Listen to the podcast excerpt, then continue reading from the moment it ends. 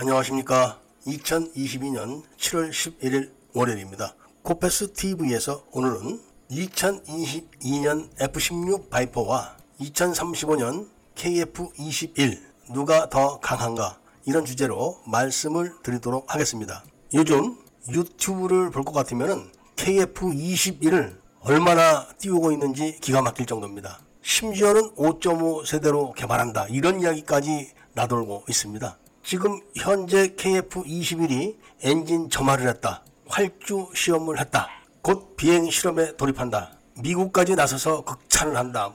이렇게 있을 수 없는 일들을 퍼뜨리고 있는데 그렇게 퍼뜨리고 있는 그 KF21은 바로 블럭 1입니다. KF-21의 블럭 1은 2026년도에 한국 공군에 도입될 예정인데 그 임무가 딱 제한되어 있습니다. 공대공에 제한되어 있는 것. 전투기는 공대공 공격도 가능해야 되고 공대지 공격도 가능해야 되며 공대함 공격도 가능해야 됩니다. 그런데 공대공 임무뿐이 할 수가 없다. 이런 전투기는 있으나 마나한 그런 전투기입니다. 물론 2035년도 정도에 가면은 공대지 임무도 수행할 수 있다고 합니다. 그런데 여기서 우리가 하나 짚고 넘어가야 될 게 있습니다. 왜 방사청은 KF-21을 공대지 임무를 먼저 하게 하고 공대공 임무를 나중에 하게 하든지 아니면은 공대지 임무와 공대공 임무를 같이 하게 하든지 이런 조치를 취하지 않았을까요? 지금 북한에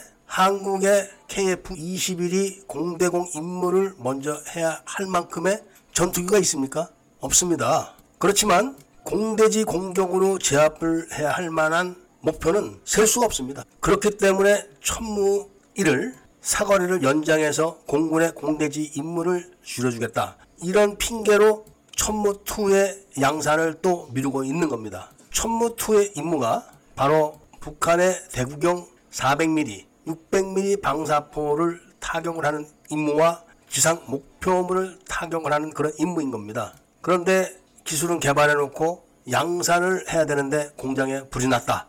이렇게 해서 밀어놓고 이제는 공장이 가동될 만하니까 다시 천무 일의 상거리를 늘려야 된다. 이렇게 또 다른 소리를 하는 겁니다. 그렇게 다른 소리를 할 만큼 북한은 엄청난 지상 타격 목표물을 갖고 있는 겁니다. 그렇다면 당연히 KF-21을 공대지 임무를 먼저 하게 하든지 아니면 공대공 임무와 공대지 임무를 같이 하게 하든지 그런 조치를 취했어야 하는 겁니다. 그런데 아무짝에 쓸데없는 공대공 임무를 딱 부여해놓고 시간을 끄는 겁니다. 이게 KF-21만 그런 것이 아니라 잠수함과 수상함 이런 게 전부 다 반쪽짜리로 만들어놨다는 말씀을 제가 드린 적이 있었습니다. 뿐만 아니라 어제도 말씀을 드렸지만 FA-50 블록 20도 개발을 못할 가능성이 아주 높습니다. 이제는. 그럼 다시 이야기를 KF-21로 돌아가서 왜 공대지 임무를 2035년까지 미뤘는가? 바로 국산화 명분을 내세워서 그렇게 만든 겁니다. 국산 공대지 미사일을 만들어야지만 앞으로 수출을 하는데 유리하다. 이런 겁니다. 그럼 국산 공대공 미사일은 만들면 수출에 불리합니까? 공대공 미사일도 도입을 했으니까 공대지 미사일도 도입을 해서 장착을 해 놓고서 임무를 수행하면서 그 다음에 국산을 개발해도 늦지가 않는 겁니다. 그러니까 해군 함정을 다 절름발이로 만들어 놓은 것처럼 국산 전투기를 개발하는 것을 절름발이로 만들어 놓은 겁니다. KF-21의 개발 목표가 4.5세대 전투기입니다. 지금 미국이 성능 개량을 한 F-16 바이퍼가 4.5세대 전투기입니다. 그러니까 KF-21이 공대지, 공대공, 공대함 능력을 다 갖췄을 때 F-16 바이퍼 정도가 되는 겁니다. 그런데 그게 2035년경이나 가야 될까 말까인데 됐다고 쳐도 F-16 바이퍼는 그때 가면은 더 성능이 높아져 있는 겁니다. 썸네일을 보시면은 문재인이 KF-21 앞에서 거짓말을 하는 걸 보실 겁니다. 문재인은 KF-21의 해킹 수사도 못하게 막아놨습니다.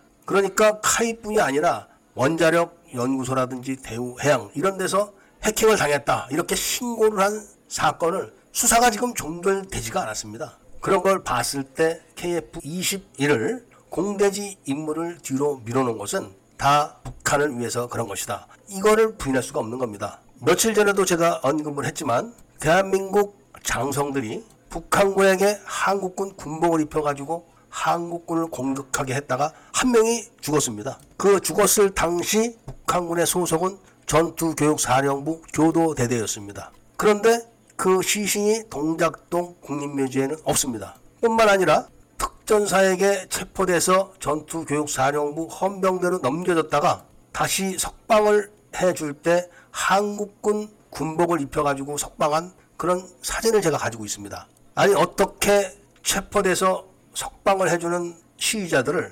한국군 철모와 군복, 배낭, 군화를 신겨서 석방을 합니까?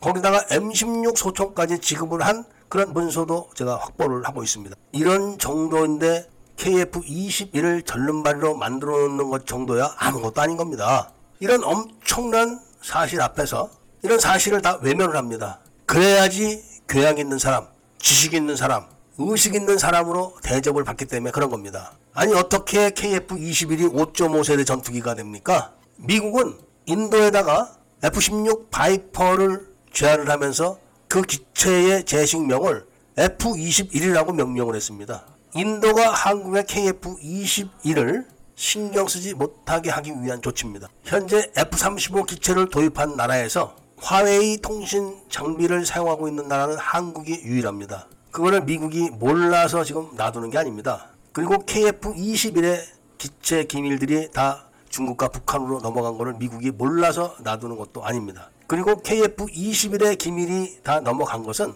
카이에서 직접 경찰에 두 번이나 자진 신고를 한 겁니다. 제가 그렇다고 유출을 해서 말하는 게 아닙니다. 이런 정도면은 국민들이 어느 정도 자각을 해서 반성을 해야 됨에도 불구하고 미국이 KF-21을 격차를 한다. 이런 거짓말을 늘어놓고 있습니다. 최소한 코페스 TV 채널을 구독하시는 구독자님들만이라도 올바른 정신 상태를 갖춰서 애국 활동을 해 주시기를 간절하게 부탁드리면서 오늘 이야기를 마치고자 합니다. 구독을 꼭 해주시고 좋아요와 알림 설정을 부탁드리면서 이야기를 들어주셔서 감사드립니다.